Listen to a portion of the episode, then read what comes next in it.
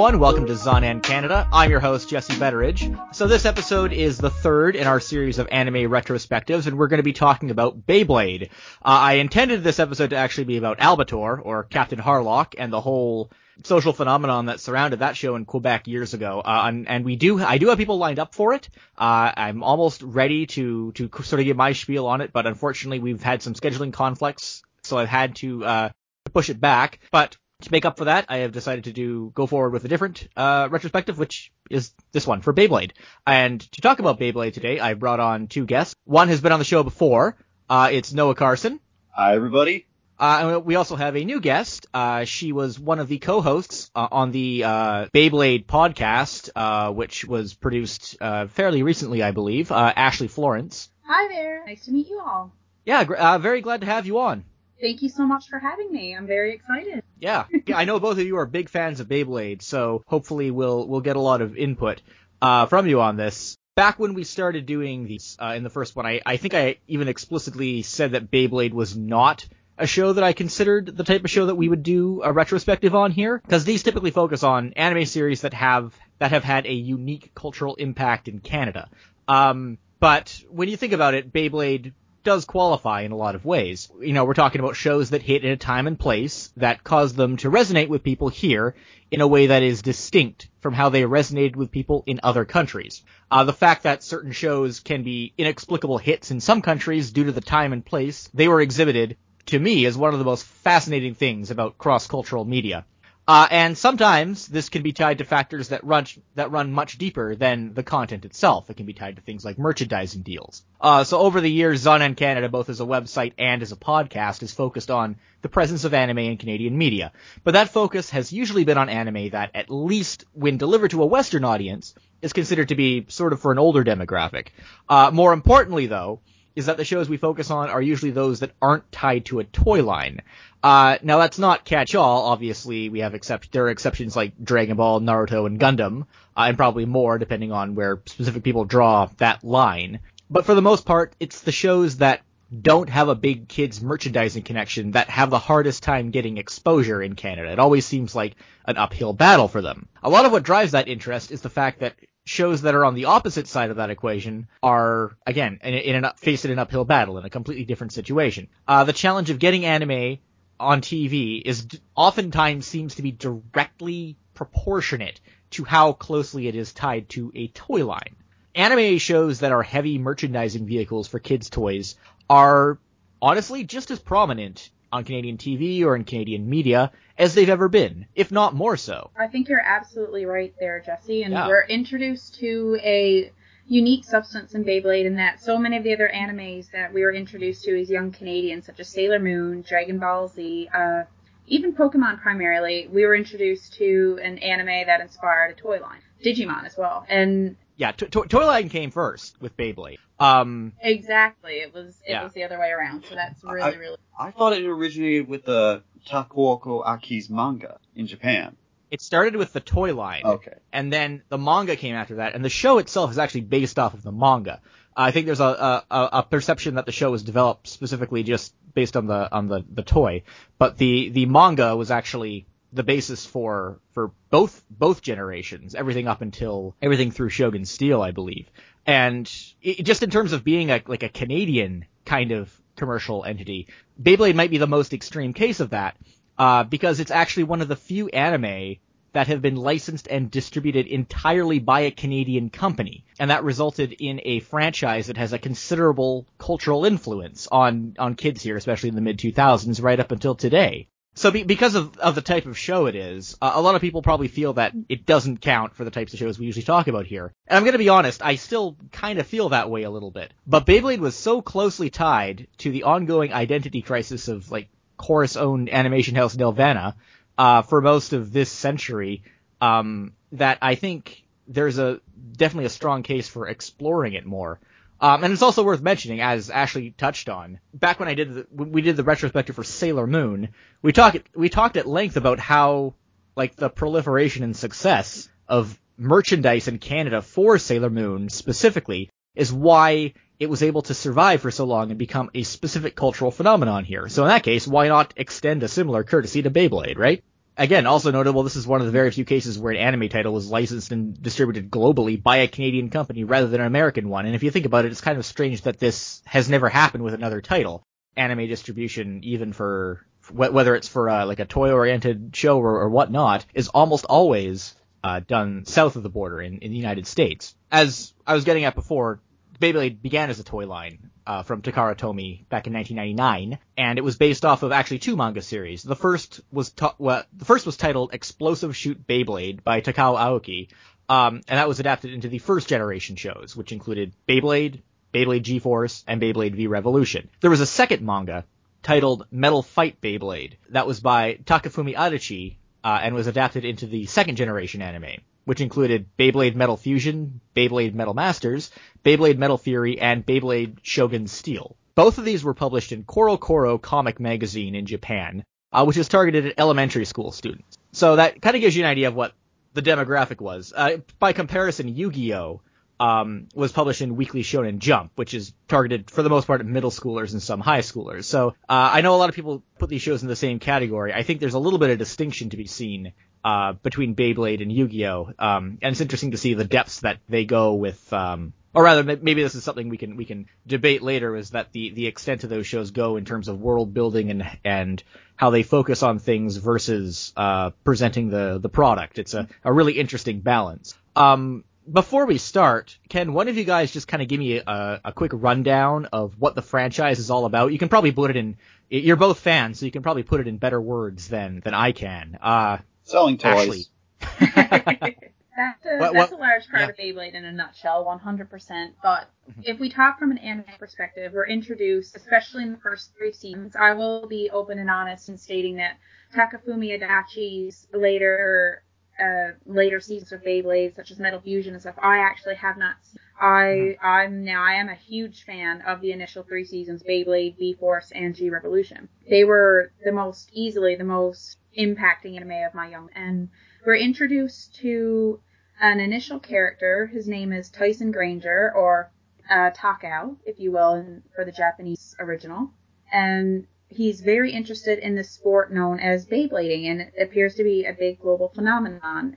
At, throughout the plot of the series, we're introduced to countless more characters as a small team is formed. Like any other sports anime, you do have a team a bunch of individuals who are declared better at this sport than any than any other people for some natural reason. In this case, it's these magical spirits that actually live inside their Beyblades, which are their little spinning tops. So I love that dynamic and that we're introduced to so many different characters over the course of three seasons. And I also felt like Beyblade had a great cultural phenomenon in the fact that we are introduced to from all around the world. We have Chinese teams, we're uh, introduced to Japanese characters, a, a, Russian team, and more places besides, American too. It, I found that was very, very.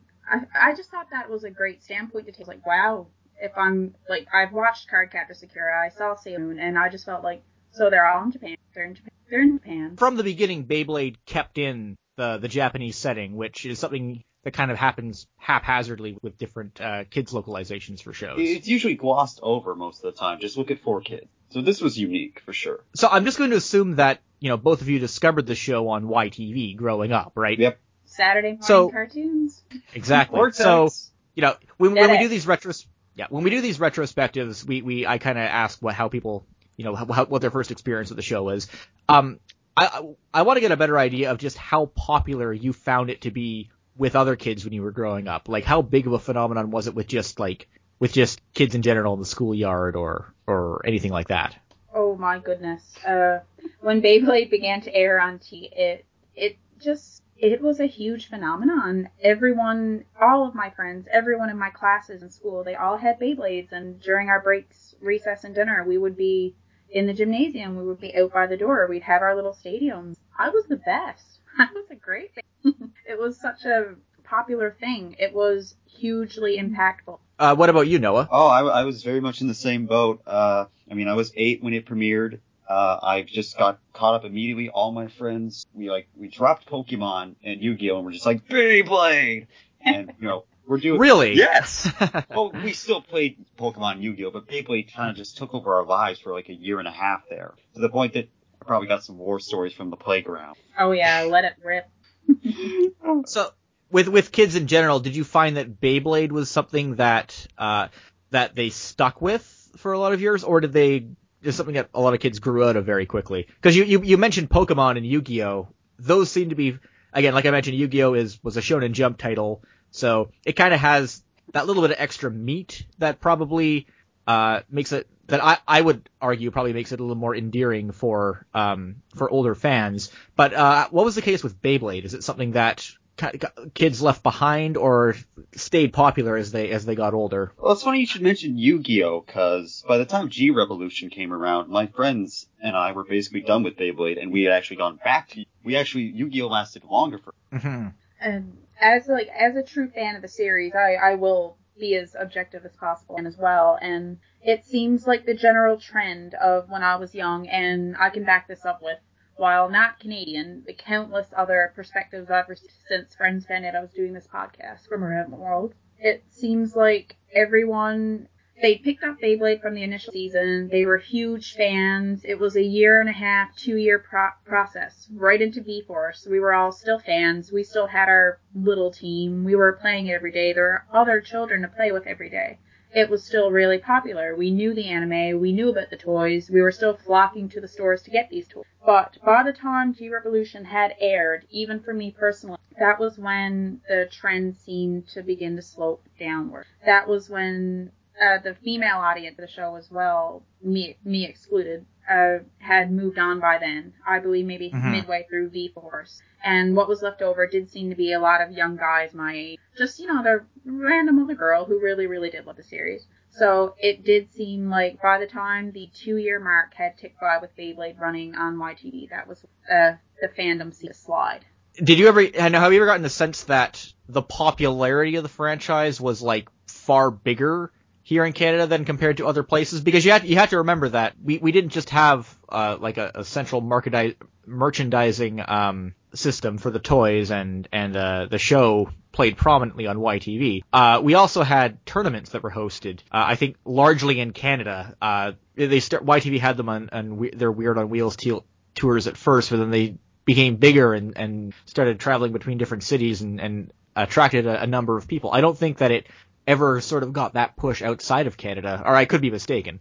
I don't believe it did either, to be honest. Uh, the last Beyblade World Championships that were actually held in Canada were in 2012. They were in Toronto. Uh, I didn't attend or anything like that, but I, I've done my fact fact digging to uh, be ready for them. And it didn't have that far-reaching effect, especially not, especially with the toy line, as the anime did. I uh, also to prepare for the podcast, I actually went online on my Tumblr account, Midnight Star 8, and I asked all of my friends who were involved in the fandom if they wouldn't mind giving me a little bit of a piece of their initial experience with Beyblade, whether it's mostly based on nostalgia, whether it was based on the toys.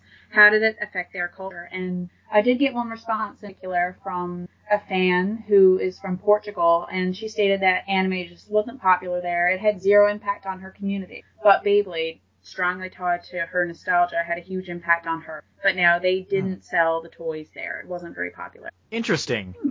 So obviously Nelvana was behind the international push for the show. I find it interesting that it still made it into a lot of markets, even though the toys didn't go along with it. That is very interesting when you think about it, because I think when what we view Beyblade as was a mostly toy-driven anime, and I think all these tales from the several people I've talked to, Italy, the UK, uh, the US, everyone seems to mention that the toys were okay, but it was the anime that hooked them. So I'm wondering if it'd be interesting to think about if Canada had a majority toy driven interest for Beyblade or whether we were just as involved with the anime as internationally. It just, it just made me think of Gundam, how he, here we regard Gundam as something that's not really tied to merchandise, whereas anywhere you go in Asia, it is basically viewed entirely as a uh, merchandising vehicle for um, for model kits, and I just thought, wow, I wonder if people see Beyblade in countries without the toys the same way that they we, we kind of see Gundam here. That'd be uh,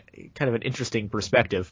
So as for for my kind of take on Beyblade, uh, I was I was too old for it when it was airing, so I never got into it. Uh, I to prepare for this episode, I did uh, watch I watched quite a few episodes, at least two from every season. I I, I don't have in depth knowledge of the storylines or, or anything, and I, I know you guys can fill in all those gaps for me. But I just, you know, I watched enough to sort of get how the show evolved and and the basic idea behind it. After the the handful of episodes I watched, I I, I feel confident that I kind of got the idea. I honestly still have nothing to say about the quality of the show itself. Um, without nostalgia for it, it's it's kind of impossible for me to have any kind of po- uh, voice any kind of positive opinion, and at the same time, it's not fair to voice any kind of negative opinion. So I'm I'm kind of more concentrated on the really interested interesting production history uh, behind the show. normally at this point, I would separately break down the Japanese and the Canadian cultural perspective behind an anime. But in the case of Beyblade, its development was so closely intertwined uh, between the two countries that it's honestly more helpful to just kind of describe it all in one info dump. I gathered some information, did a little bit of research, and I actually got this giant dossier of information from uh, Jonathan Andrade, who runs I Miss Bionix, uh, which is a Facebook group and and blog. Um, I wanted him to come on the show, but that just doesn't seem to happen for some reason. So, but he was glad, he was happy to provide me with a lot of the information. What really strikes me is that the story of how the Beyblade franchise developed is very much a story about the state that Nelvana was in uh, in the in the in the 2000s because they have been directly involved in this franchise to some capacity right up until recently. Very I, I yeah, they're the, the the latest one, Beyblade Burst, they are not involved with, and that kind of marks the end of um, the strong Canadian connection with with this franchise. Looking at it and just looking at the state Nelvana was in, where they were scaling back on actual animation production and focusing on licensing titles from other countries and, and merchandising them. You know, I know this sounds negative, but it's almost like watching Nelvana succumb to a drug addiction uh, as they become more and more dependent on merchandising revenue from a foreign production. And, and, this whole story actually started with another anime, which Ashley already brought up, uh, Cardcaptor Sakura. Uh, Nelvana had been looking for a merchandisable anime hit since the late 90s, and they swiped that show out from the, under the feet of established anime that companies actually, in 2000. That actually, yes, to Nelvana just the year before Beyblade. Obviously that didn't work out. Uh, they, as is widely known, their version of the show was retitled Card Captors. Um, and while it, and was heavily localized and uh, was pretty much butchered to different extents in various markets, the version of Card Captors that aired in Australia actually had um, like the the original opening attached to it and the episodes in the right order. Uh, the, the we got all the episodes in Canada, but they they were reordered uh, the first time and then they were put back in the proper order during subsequent airings. In the States, it was just sl- slashed down to 39 episodes with the episodes all out of order. So it was a really uh, there was there was a lot of uh, meddling at different levels in the way that localization was handled. Um, perhaps worst of all, they tried to shift the target demographic from girls to boys, which is a really baffling decision because it damages the show from a core merchandising angle. It really does. And from a story angle. Well, yeah, but but when you remember that the reason that uh, Nelvana picked the show up was because they could merchandise it, but all the merchandising for Cardcaptor Sakura is is stuff targeted at girls. Um, oh, and I guess like obviously otaku were, were an audience as well, but I mean this was a Nakayoshi big title targeted at young girls in Japan. It had all the type of merchandise you sell, all that the same type of merchandise that was a big hit with Sailor Moon in Canada, and somewhere in the production, it just the target audience shifted and the entire merchandising approach of it kind of fell apart. Um, they tried very hard to mold the series into something it wasn't. Um, they tried so to make it Digimon Pokemon like. Exactly. Um, didn't work. It, it did not work, and you can see a lot of mistakes being addressed in the way that they handled their acquisition of Beyblade. Um, because in this case, they wanted more. Contr- it wasn't that they they wanted to be more faithful to the product, but they wanted control over a franchise from a conceptual level. And that's how their acquisition of Beyblade kind of evolved.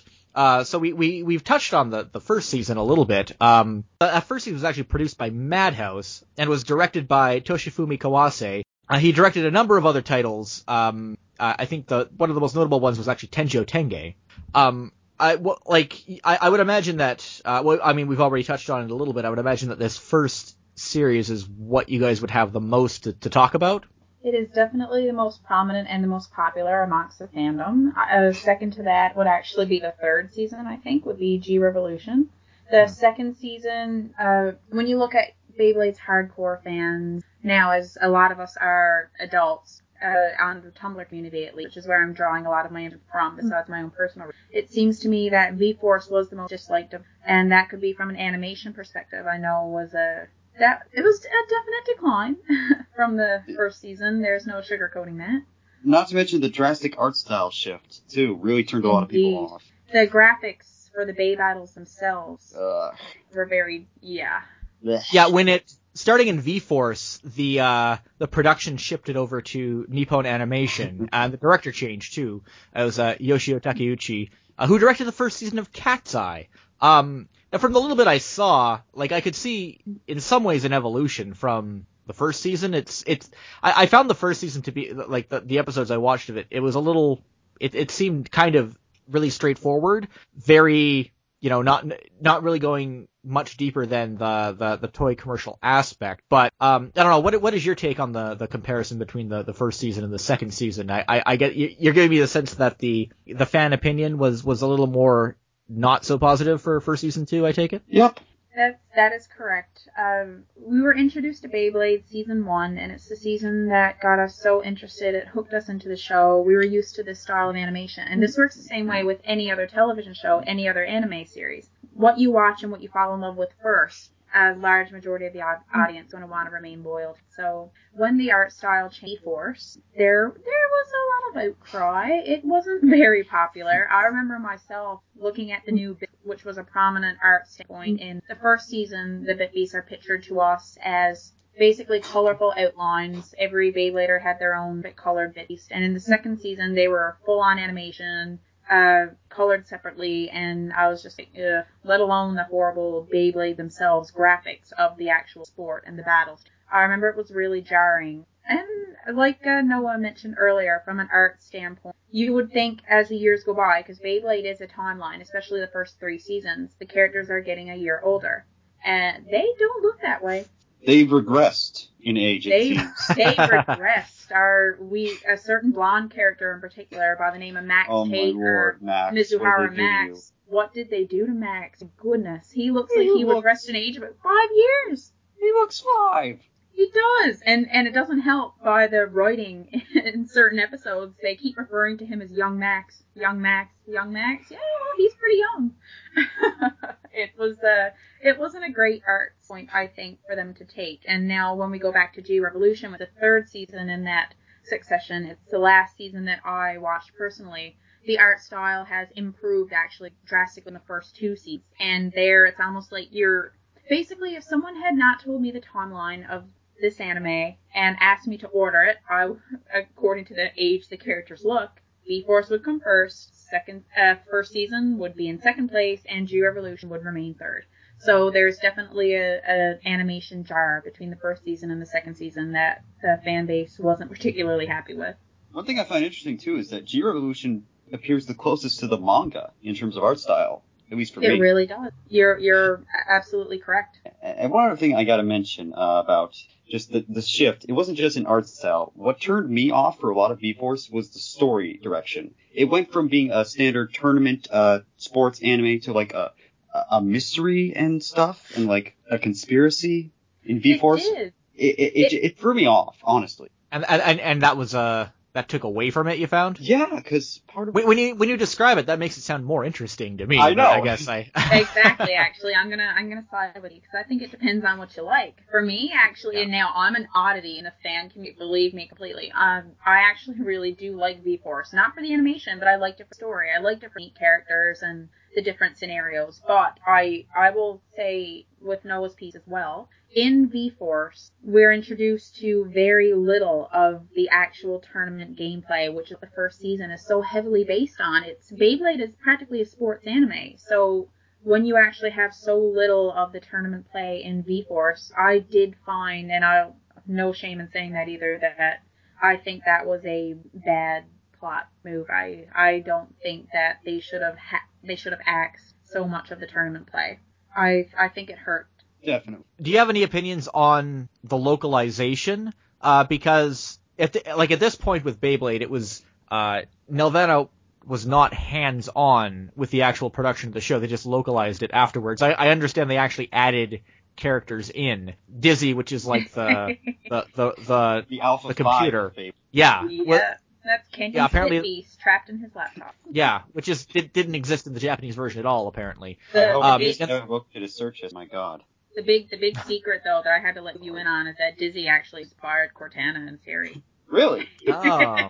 no, I'm not. Oh. Yeah, it was a it was an odd standpoint, and from someone who actually saw the anime before reading the manga, I was just it, there's no there's no Dizzy. Where's she at? She's not there. And so then I had to go back and look, and I found out Dizzy was a Nelvana decision, and I was a little bit like, oh, I'm, I like Dizzy.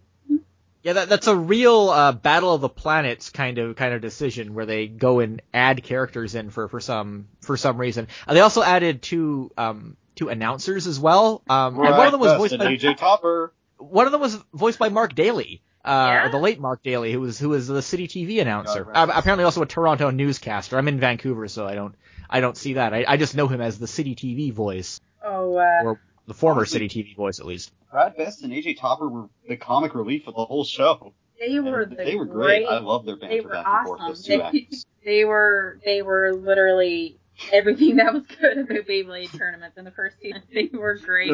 like Noah said, they were so much comic. Uh, because actually, and I could inquire a lot of fan backlash because of this, and even probably from you guys, depending on the standpoint. Uh, I actually have not watched the old Beyblade in Japanese, and Brad and AJ not being there is part of the reason why, man. I I love Brad Best and AJ Topper. They're so great. Do people go back and watch this sub? Is this like a thing in the fandom for people to actually watch the subtitled version? Yes, yes, it is. Yeah. Because of people actually don't know, and there's not much much uh, information about it online, but there is a small degree of censorship in Beyblade. Uh, nothing to the degree of Sailor Moon, and nothing to that adult of a degree either, such as Sailor Uranus and Sailor Neptune. But uh, in Beyblade, there was a death that was overshadowed in our English dub, and a couple uh, animations were actually cut out from our anime that the Japanese original did have. And they did rewrite some romance plots as friendship. Yes, they did. Hooray, Mariah. Oh. I mean, what? yeah. well, that's too that's bad. the elephant in the room. They do get married in the manga, though. There's they that. They do. Uh, they do. There are children in the manga ending. So you you know there is some romance going on. So I feel like we did get a bit of a watered down version. My ship was right all along. I ship it too. Oh, aren't they perfect? They're perfect together. They're not Max and Miriam, but you know, I do love them. I prefer. Max and Emily, but whatever. This is not the time oh, and place for oh, this. Yeah, no, it's not. Okay. I'm sorry. uh, oh, take it back over, Jesse. There's gonna be a fight. Yeah, it, it's it's interesting. Um, that uh, Nelvana actually did make no major edits, but they did make some edits to the show, and a lot of that was because they just received the show, um, or, they, or they produced the show after, or they produced the English version after the fact. Um, it was starting with the second generation with the with the Metal series uh, that the nature of Beyblade as production changed a lot. Ooh. It was no longer produced. Yeah, it was no longer produced in Japan with you know primarily for a Japanese audience with the exportation as an afterthought. Uh, it had become a full-fledged Canada-Japan co-production between Nelvana and D-Rights, uh, who was the master licensor for the series, and it was made specifically for uh, the outside audience um, from the get-go, uh, and prominently for the Canadian audience. Um, very notably, uh, again, because Nelvana and YTV were both owned by Corus at this point. Um, the show was actually branded as a YTV original during its broadcast, and I believe it's the only anime series uh, that that was ever the case for. And yet we still were behind Cartoon Network in the airings. Yeah, they uh, I, I believe that for some airings they uh, they aired here first, but from the dates I read, it seemed that Cartoon Network always seemed to uh, to to get the edge in the end so basically for the show, all of the animation and writing were handled in Japan, uh, this time by Tatsunoko Productions. Um, interestingly though, one aspect of the show was done in Canada for both the English and Japanese versions. Um, usually when shows are localized, uh, the music is completely redone in uh, for the English version. Um, for you know, for for that's a typical thing done with toy commercial shows. Um, and a big reason is that for that is because um, you can actually get the companies can actually make royalties off of the recomposed music. Uh, that's uh, what we call the the Haim Saban trick. interestingly, uh, the one aspect of the show that Nelvana did take was producing the background music. They actually produced the background music for both the Japanese and, and English version. It was the background music was composed by a Toronto-based uh, guy by the name of Neil Parfitt, and that is very rare to see a major aspect like the background music not being produced in Japan. Uh, I can't think of really any other versions like this. Um, so obviously from from the get go, the show was not edited or changed in uh, from its Japanese version because it was very carefully cultivated uh, by Nelvana producers to be the same in every market and not have to be changed. Um, and of course, with this shift in production, these episodes took on a much different flavor, and, and you can see that uh, just right in the way that it's animated. Um, the animation studio changed. Uh, it was actually done by Tatsunoko Productions in this case. When I look at this show, I see a very glossy look that screams this was not made primarily for a Japanese audience. I don't know what uh, what your opinion on the actual composition of, of the show is or what makes it different. I, I guess uh, Ashley, you haven't really Noah. Did you have any oh, thoughts on? Lord, do I have thoughts on Metal Fight Blade Saga? Okay, I'm gonna be honest. I did watch all three seasons and Shogun Steel because there was nothing else good on in high school on a Saturday when I was unemployed. Story of my life. Yep. And We're not judging you, Noah. It's okay. I, I, I would I would hope there would be no judgment here. Um, but yeah, uh, I did enjoy the show for what it was. It's never it never compares the original in my humble opinion, but that's just nostalgia speaking. Um, but overall, it felt way more like a toy commercial. There was way less character development, and it was way more focused on the the Beyblade fights themselves. And I think to its derailment, honestly. I uh, I agree with Noah. I may not have sat down and watched these new series, you know, show to show, cover to cover, but I have seen enough. I've I've seen enough video clips and stuff to draw my. Little conclusions. Oh god, the voice and, acting. Oh yeah. Um, Especially the main character. Ugh. Yeah, I know. I noticed that he had a very interesting voice. to say the least. Um, in saying that as well, I, I do want to make it clear to anyone who'll be listening to us right now. I actually have a, another perspective that I drew from my researching is a fan from the UK who uh, who stated very boldly that it was the Metal series that reignited his love for the film. He had watched the originals, but he'd grown out of it a bit, were his words, and he'd been involved in other things. And then he said it was it was actually the Metal series. You know, it's funny, Ashley, that you say you hate the Metal series, yet it was the Metal series for me that I may love a bit more. It was what drew me back in. So I guess I wouldn't say I completely hate it, eh, but I, there, I there was quite a bit strong. it, so I'm a There was quite a bit of strong hate there. Not as much hate as I have towards Michael Bay, but that's neither here. um, yeah, I, I'm biased, I guess, because I haven't watched the series. So it is what it is. I'm glad that it has such a cultural impact right now. I I don't know. There isn't a young kid in my family, and there are quite a few who don't have a metal series base. There Yeah, are it was- very. It was extremely popular. Like I live in a neighborhood, suburban, with a lot of young families, and they like all the time. I'd be raking leaves, and kids were running by playing Beyblades in the streets. Very dangerous, by the way. Yeah. Um, but and like the toys sold out everywhere. I even admit I broke down and bought a few of them just just for that ping of nostalgia. My boyfriend's little brother has in the 20s. He has a lot of them, and the, the art difference from the art the first season to now, not just with the anime but with the toys as well, is really drastic. Now they're made of metal.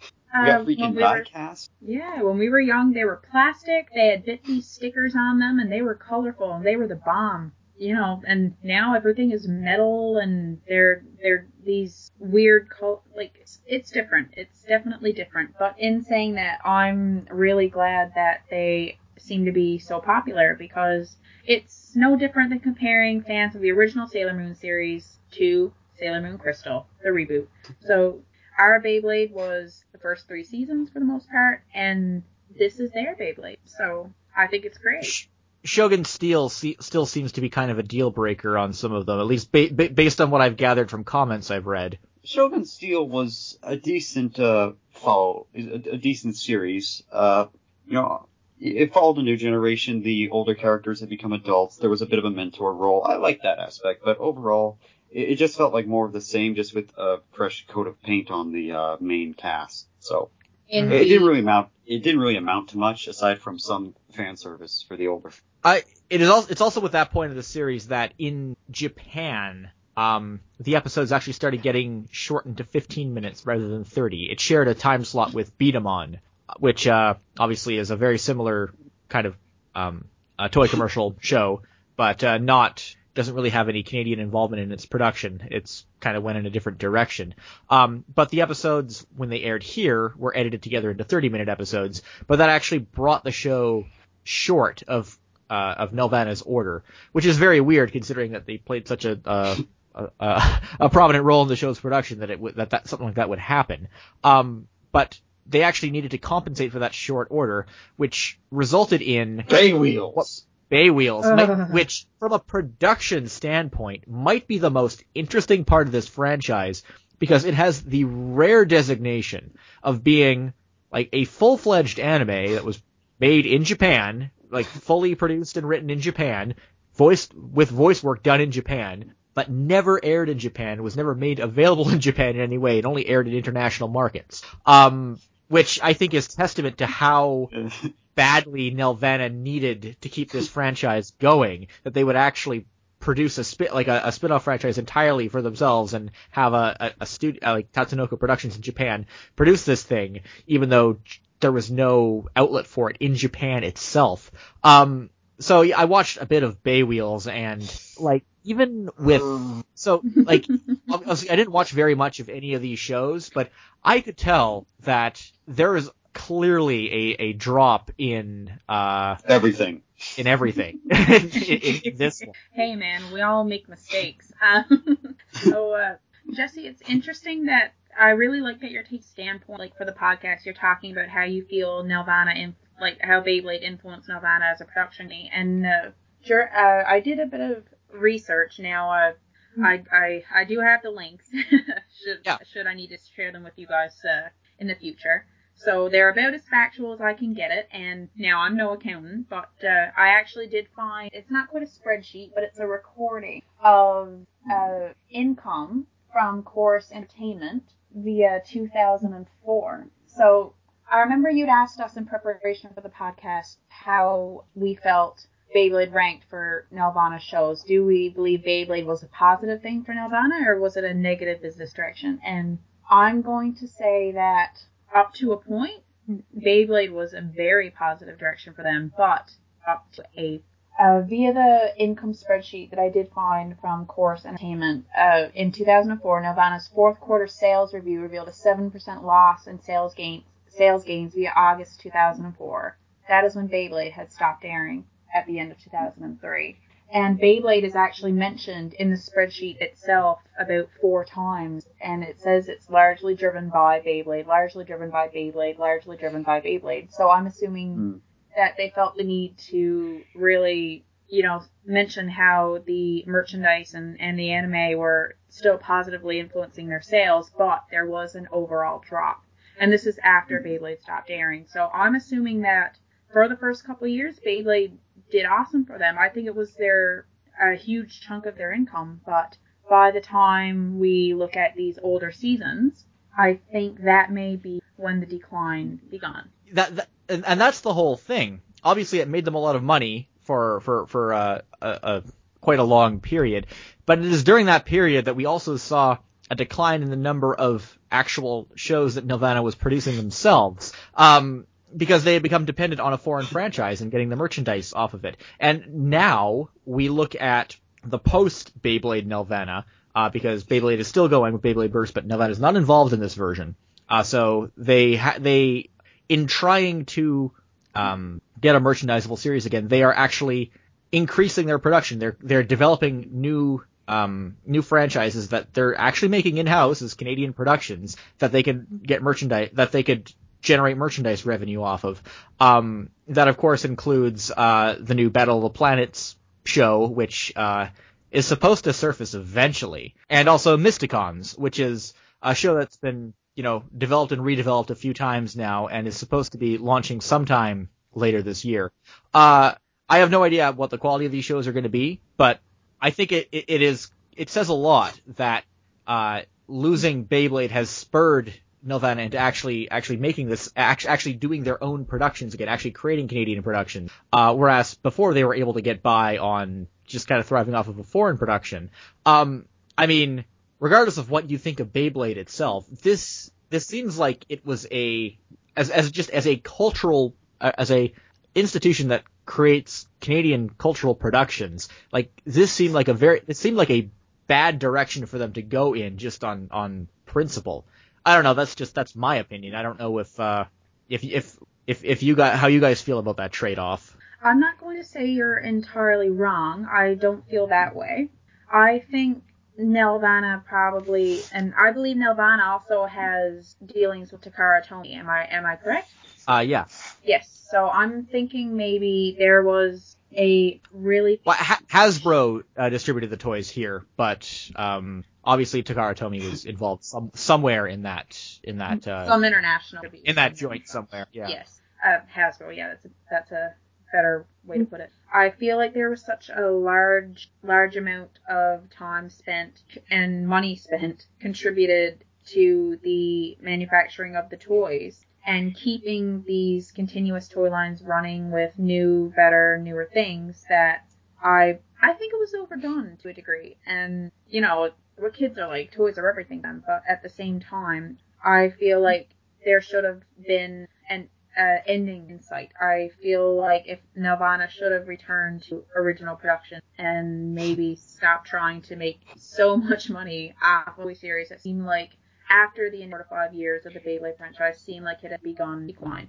Yeah, from what I could gather, Bay, the BeyWheelz and uh, BeyWarriors toy lines weren't very popular and didn't sell very well at stores either. Yeah, and in saying that, I've seen them. I they are around here to a huge degree actually, but I when I like ask the young kids in my family, do you know what Beyblade is? Yeah.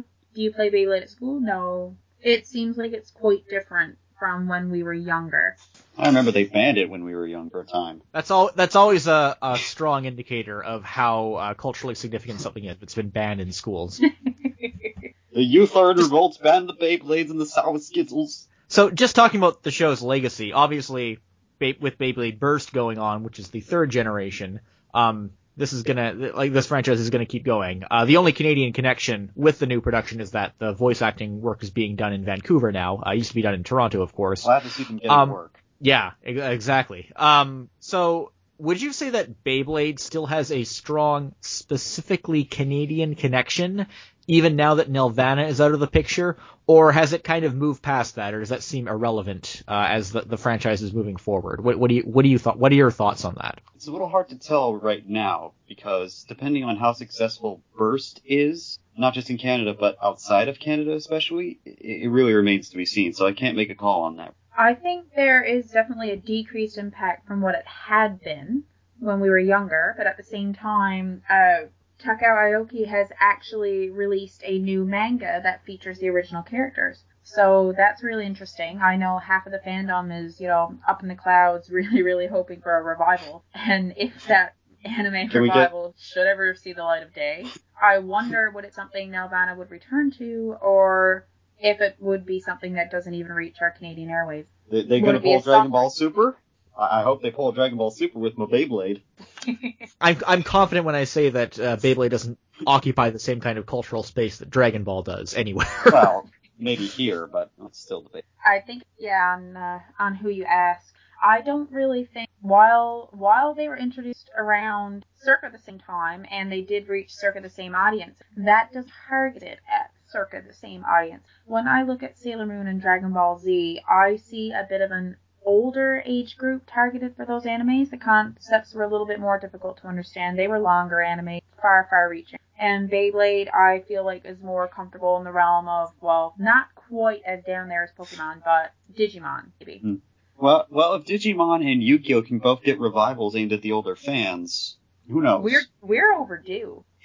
I I, I would make the argument that, that Yu-Gi-Oh and Digimon are more again the, the shonen middle school demographic as you'd call it in Japan, whereas well definitely Yu-Gi-Oh that, yes that that's the thing with um with uh, as I mentioned uh, the the Beyblade manga was published in CoroCoro Comic Magazine, and that's again that elementary school audience is sort of the mindset that the franchise is trapped in, which I might be might be a big reason that uh, it doesn't it doesn't hit that same nostalgic note uh, as the other ones. But that actually kind of brings me to the last the question I wanted to finish off on, which brings us back to this question of how culturally significant uh, Beyblade can be considered in Canada. Do you think that this is a franchise that would actually get kids interested into anime in general, or do you think that it's just kind of something that people would just embrace as a as a toy phenomenon, but not go any deeper? Uh, because like with Pokemon is often credited as being the title that launched the modern anime fandom in almost every country in the world right now, or at least in every Western country in the world to some extent. That's hard to argue, in all honesty. I uh, I Yeah. agree. Um, because Or, or, or wait, do you, what, what, do you do you think that Beyblade is a show that gets people into and like generates interest in anime? Uh, because that, that that's kind of that that's kind of the sticking point for me. And I know I'm sorry, I'm being kind of a, a hard ass on this here. Oh no, it's fine. Uh, but I can like it's definitely created a unique cultural impact in Canada. But I, based on just what I've what I've engaged with with it and, and read about it and, and talked to people about, I honestly don't see how Beyblade would generate an interest in anime with kids the same way that something like Pokemon or Sailor Moon would. Um, it doesn't have the same kind of character depth or stakes or the mythology behind the toys being advertised doesn't like run as deep as the the mythology does in, in even shows like that. Um, uh, it doesn't have like distinct direct marks of a director or animation house. Uh, it's not really all that sexy, although I guess it does have some some Bishonen characters show up in the later seasons. I've I've noticed, but uh, it it doesn't have like alarmingly sexy characters like a lot of anime Oh, uh, the, targeted. the There's a reason. uh, the fandom would beg Yeah. to differ with you there. There's a but- reason. I, There's a reason. There's a lot of female fans of this series. I see. There is. yes, yes, I- there is. you know what? Yeah, I, I'm not going to argue with that. But I feel it is lacking in those elements that sort of hook people into anime and get them more interested in checking out other other anime shows. And I, I feel that's kind of what separates it from the rest of the the rest of the titles that we normally focus this series of retrospectives on. But do you agree with that assessment, or would you would you counter it? I, I'm interested in your opinion on that well, for for both. It got me into anime. Um, when I learned that Beyblade was an anime, and you know, from a young age, you take it with a grain of salt. I uh, I loved it so much. I was so in love with the show that a friend told me, you know, there's another anime that comes on at night. Get your mom to let you stay up and watch it. And this actually turned out to be Inuyasha. So Ah. so there was a link for me definitely there. To me, Beyblade was an anime, even if it, if I was involved with it. It's an anime to me today.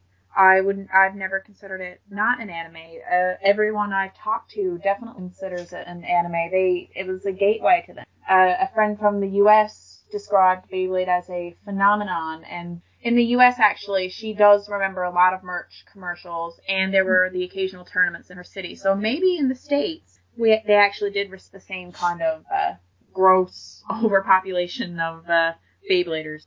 Oh yeah, it was it was on Cartoon Network there, so I mean obviously it got it got pretty good exposure. Yes. Uh, I talked with a recent uh, with a fan who actually only became a fan in 2010, and she is our age, if not just a little older. It's because her younger brother had the toys and loved the series, so she, I believe, she began maybe with the metal series that her younger brother was involved in, and then went back and watched the original. She fell in love with it all over, and all these people consider it an anime. We wouldn't really call it anything. I think it may be geared toward a younger audience but I think it is mostly an anime, and I think it could be a gateway to, to other shows. Yeah, for me and for a lot of people of my generation, uh, millennials or whatever you want to call us, it was very much a gateway drug to anime, like the shows you mentioned, Dragon Ball, Sailor Moon, Pokemon, all that. Um, I think relevant to the time and the culture of YTV when Beyblade was airing, it was much easier to discover other anime series just by tuning into YTV at different times of the day and night. Now it's a little more different. There's not as much Mhm. anime on TV in Canada, and there's certainly none on YTV. But that's, Indeed. Uh, that's a whole other can of worms I don't want to open because I, I don't need to anger up the blood now. Not It's late at night. is TV's not what it be, man. Preach it, sister. Preach it. uh, Beyblade was in the legacy of Saturday morning cartoons. It joined Pokemon, Digimon, Sailor Moon, B-Daman, Medabots, Transformers. Sakura, Transformers, and at night Inuyasha, Gundam. I these were all on airing around the same time. It was actually uh, the start of G Revolution when that friend had told me, "Hey man, I, I still really love Beyblade. You need to watch Inuyasha." So they were airing at, at the same time, and I consider them much alike, even though Inuyasha had the swearing that you know made my mom evil, but it was. it was still great. I know my parents loved Beyblade a bit more than Inuyasha, at least until I started practicing on their new hardwood uh, shit in Bobo. That's why mom always said go play outside. All right. Well, any other thoughts before we finish up? Uh, I think I will state that there's such a a big a big factor in loving Beyblade so much, especially now at my age. I'm 23 years old. I'm a registered nurse. I uh, this like I think nostalgia does play a huge point, and I would not be objective if I were to rule out nostalgia as a driving force in love with it. I don't believe Beyblade is something people are looking up on YouTube every day to, uh, you know, uh, ooh, anime, basically, I bet you this is cool. I I think a bunch of people who say. Oh, you watch Sailor Moon? You watch this? You need to watch Beyblade. I think that's a big part of it. The fans who were fans back then, a lot of them are fan now. A lot of my friends who weren't hugely into the series can recall lines from it. They they know certain characters. If I were to bring up a screenshot, I'm sure they could tell me they're from Beyblade, and it's not always just the toy line.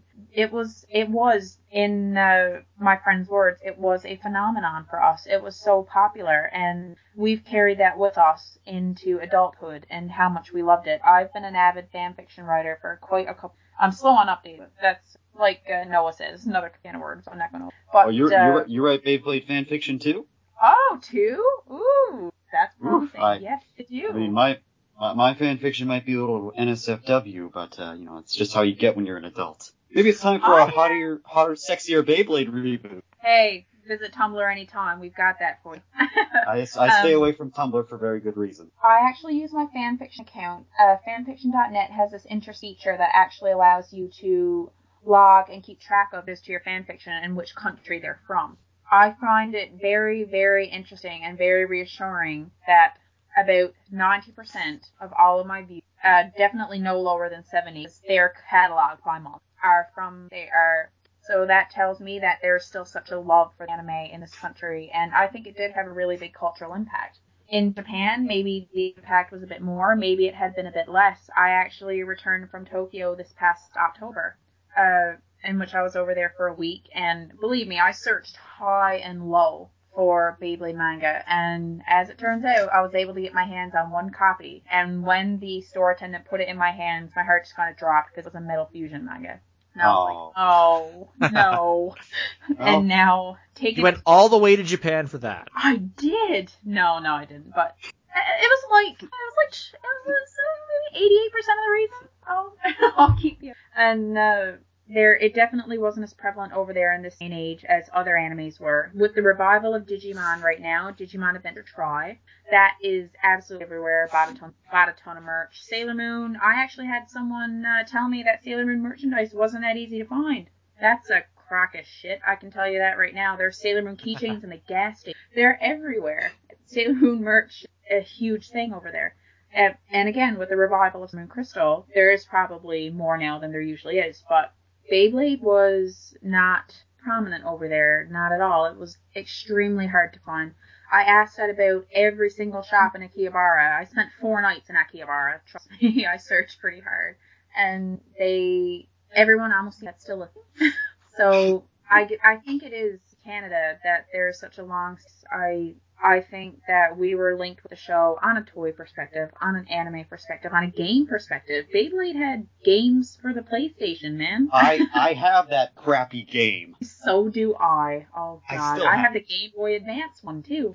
It uh, the V Force one. Yeah. Do, do, do you do you think that the tournaments that were held in Canada had a, played a big role in that for this country specifically? Oh, definitely. Yes, hundred percent. There were a lot have, of. Didn't they have tournaments at Anime North one year?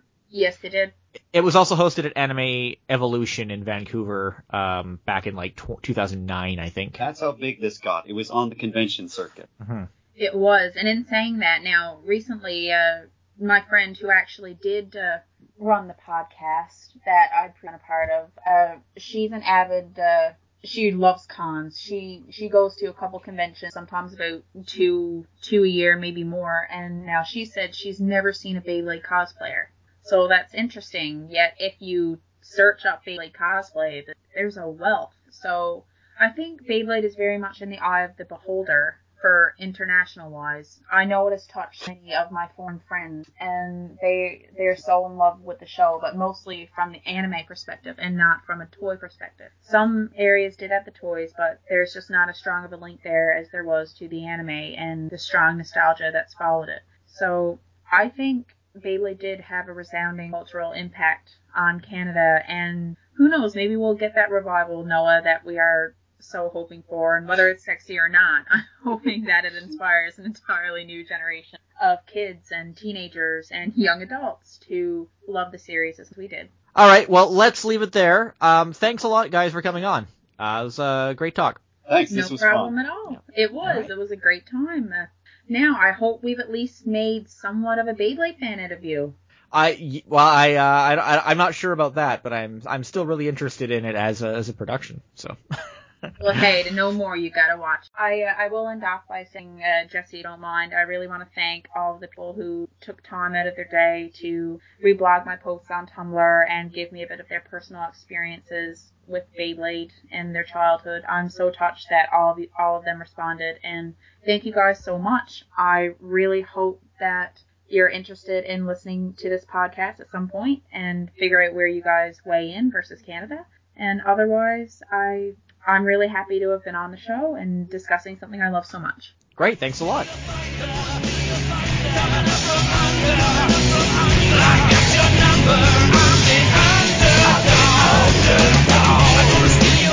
Thanks for tuning in to Zannen Canada, and big thanks to Jonathan Andrade for all his help with this episode. The theme song is by Ultraklystron, which you can purchase as part of his album Packet Flood at ultraklystron.com.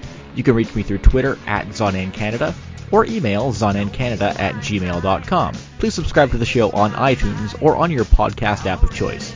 And if you could leave a rating or review, that would be really helpful.